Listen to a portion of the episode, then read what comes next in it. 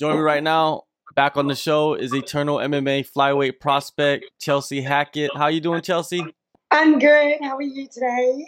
Good, good. Uh, let's go back to Eternal MMA 46. You picked up your first professional win. It was Yeah. a great fight, back and forth. Did anything surprise you about the game plan that uh, Danielle Hayes brought to you? Um, no, not really. Like in my preps, I'm prepared for anything um, that my opponent um, brings to me in the cage um, or the ring in um, past fights. But you know, I knew Danielle was going to be a tough opponent.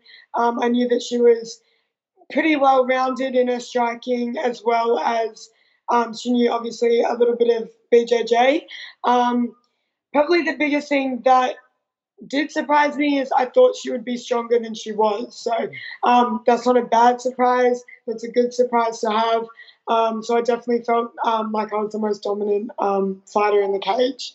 Before the fight, you know, I've talked I talked to both of you both of you girls and and you guys are both very confident in the striking. She was very confident, you're very confident. You guys have different styles. So when you actually clashed with her, um, did you Mhm. feel like you got to show everything that you wanted to show, display in that fight?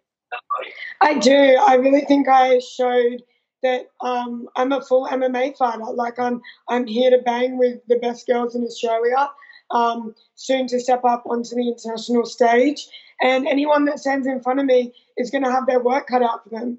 Um, you know, I'm a striker. That's my background. But with the fight um, with Danielle, I think I did prove that I'm also a grappler. I can wrestle. I can hold my own, um, and I have like a lot of strength. So yeah, I definitely showed what I was capable of in that fight.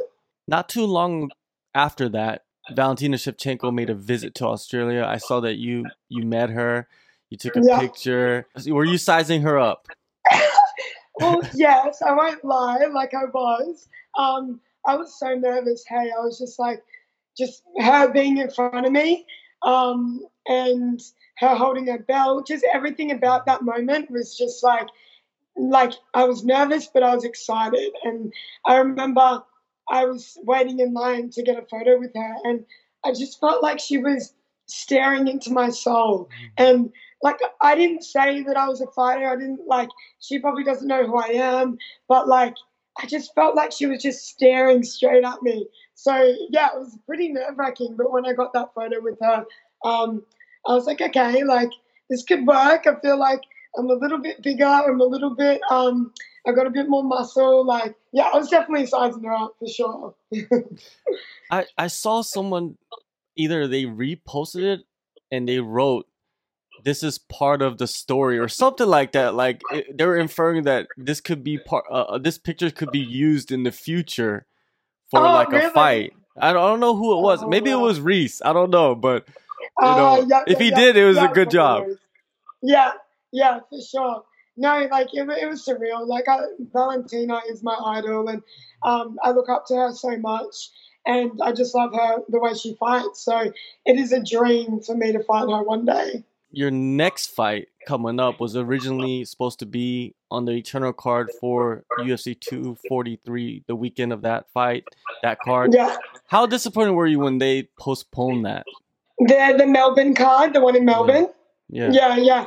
Um, look, I was I was super disappointed at the time. Um, like, uh, like I've had I think five or six phone calls from Reese this year telling me that I've had a, an opponent pull out, and every one of those phone calls suck. Like I was sitting in the car and I was like, you know, it's it's not just the physical prep, it's the mental prep. Um, and you know, you're mentally preparing yourself to fight on a certain day.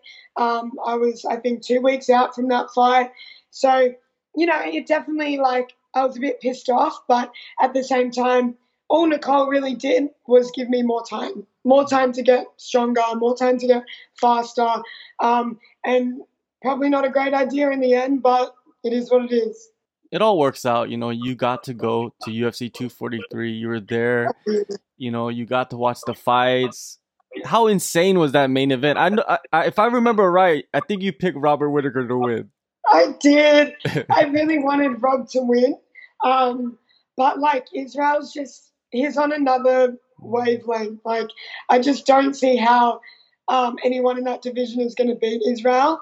I think he proved a lot um, in that main event that he's tough, super tough. He can take shots, um, but he's there to give them back as well. So, no, like I'm super happy for him, you know, fighting the champion and winning the belt. And the, the atmosphere in Melbourne um, and in that arena that day was insane. Like every fight gave me goosebumps. I just, it was weird. Like I was just sitting there, like I visualized myself there. Like I hope in the near future that I get on a UFC card in Australia because every Australian fighter that walked out on that card, just everyone erupted and it was amazing. Such a cool feeling. I see a lot of parallels, you know, in you in Israel. If, if you know anything about Israel and if you know anything about you yourself, it's like you you, you got to see the parallels. You know, the striking background, the titles yeah. in Muay Thai yeah. and kickbox. You know, all of that, and then that grind that you guys put into that ground, to the wrestling. Because you know, a lot yeah. of people don't understand that Israel did spend years and years and years wrestling and in doing grappling and all that and you're doing the same you're just at the 100%. beginning stage of it right and seeing someone like that does that kind of give you I don't know, I don't want to say motivation, but do you kind of see like, okay, that is possible for me? Oh, 100%. Like, motivation is the correct word. Like, I watched him and I watched his performance, and I was just starstruck and completely inspired by, like, knowing that his background is quite similar to mine and the, the amount of grind and work ethic um, that he had to have to learn, you know, Brazilian Jiu Jitsu and wrestling to add to his um, already amazing stand up is that's just admirable. So, and I know that that can be me and that will be me um, with work ethic, with grind. That's that's where I want to be, hundred percent. So, you know, I am at this the learning in the start um, phase of that journey, but I just feel like, you know, with Israel, people underestimated him and they doubted him. And I feel like it's a similar story with me. Um, it's my first year in MMA, and I just feel like the girls that I'm up against or fellow flyweights in my division are purely like 100% underestimating me. I feel like they just say she's a striker, let's just get her to the ground and choke her out. Like that's her game plan. Well, firstly, you have to get me to the ground, and it's not going to be that easy. So um, yeah, I feel like I love when they underestimate me because that's their problem when the fight comes. But um, I think the exact same thing is happening with Israel, and I see how he handles it, and he handles it like a champ. Um, so yeah, he's an awesome motivator for me. Yeah, well, your next opponent is a a, a grappler, you know, but yeah. she does hold a, a, a head kick knockout from what I've heard. You know, what are your thoughts yeah. on her skill set? I mean, I respect all my opponents. Like, I respect the dedication, um, the discipline, the the work that goes into each and every prep. Um, so that's my respect to my opponents, um, and obviously fighting them in the end, getting them there. But I, I just don't think she's ready for me, and that's my honest opinion. Um, put aside that she just had a baby, put aside that she hasn't fought in two years she's not ready for me. So I think her team, herself, I think they're just underestimating me. Um, you know, I I really don't care about her background. I don't care about her grappling background. And to be honest, she probably doesn't care about my striking background. That's how it is. We we prep to um, you know, be a whole, like a full package. Um, every prep I do, I want to be the full package. I want to be a wrestler. I want to be a jiu-jitsu, a jiu-jitsuer, a girl on the ground. I want to be a striker. So um, if she's got all her eggs in one basket and expecting to get the takedown, expecting to get to the submission, she will be disappointed because I'm not going to give it to her. So um, I'm super excited to fight her. It's just another um, Nicole is another girl in the way of my my dream to get into the UFC and to get that contract. So um, you know, I'm not taking it lightly. I never underestimate my opponents. Um, I've learnt that through my years in Muay Thai, but um, I just honestly don't think she's ready for me. You've had two fights professionally. Now, when you step into the cage, you know, there's the cage, there's the wall, there's a small gloves. What is the mm-hmm. comfort level right now? Yeah, yeah. so comfortable. It it honestly shocks me how comfortable I am um, in the small gloves and in the cage. Um, I was only saying to my dad a couple of days ago that I like I just I like the cage more than the ring. Like I like that it's bigger. Like the cage is bigger. It doesn't have corners, but I've got a bigger surface area. I've got more space. Um, I naturally move. I move a lot in my fights. I don't stand still. I don't stand in front. So um, that extra room is like a bonus for me, um, and I really use it to my advantage. So, you know, yeah, I've only had two professional MMA fights, but um, from the second I stepped into my first, I was comfortable, and I think that's where my confidence has grown. You know, going into my second fight with Danielle, going into this fight with Nicole, um, I'm just comfortable. I'm comfortable where I'm at. I'm comfortable with my team, my preps. Um, you know, my coaches recently just opened a new gym that now has a cage. So the, the difference in this prep was that I could train in a cage, um, which is obviously paramount and it's going to help me so much in this fight. Um, so yeah, it's awesome. Eternal recently signed a deal with UFC Fight Pass. You know, I'm pretty sure it's a huge opportunity to be able to fight on that platform.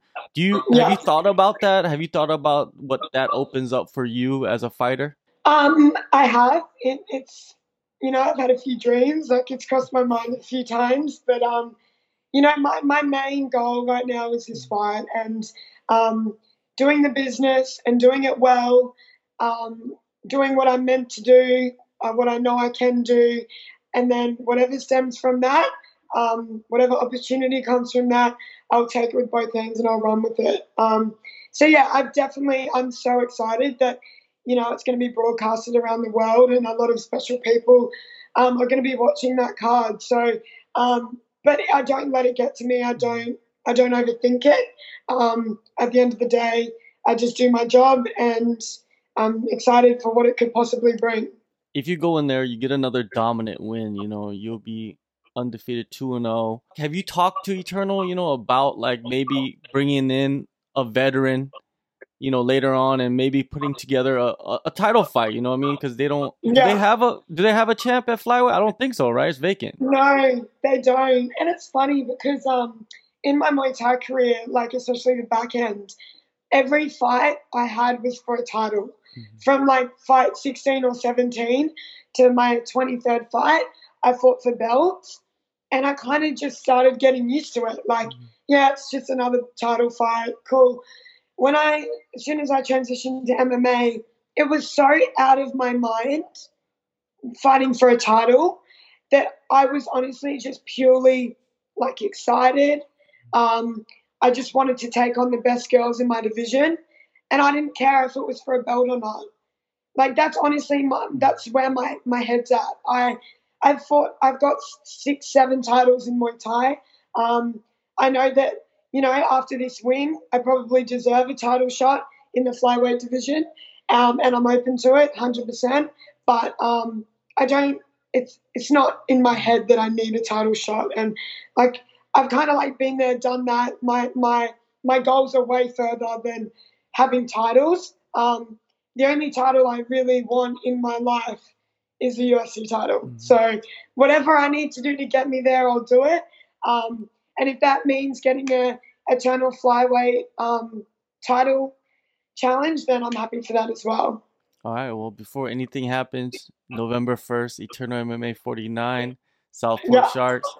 Thank you, Chelsea, for the time. It's always good talking with you, and uh, good luck on the fight and uh, the rest of the year. Are you gonna shut it down for this year? You're gonna enjoy the holidays. You're gonna have some Thanksgiving. Uh, do you? Yeah. You don't have Thanksgiving in Australia, right? No, we don't. No, right? Just Christmas. Christmas, yeah. right? But are you gonna shut yeah. it down and enjoy your life? You know, because I see you. You're you're always working. You're always working out. You're always doing something.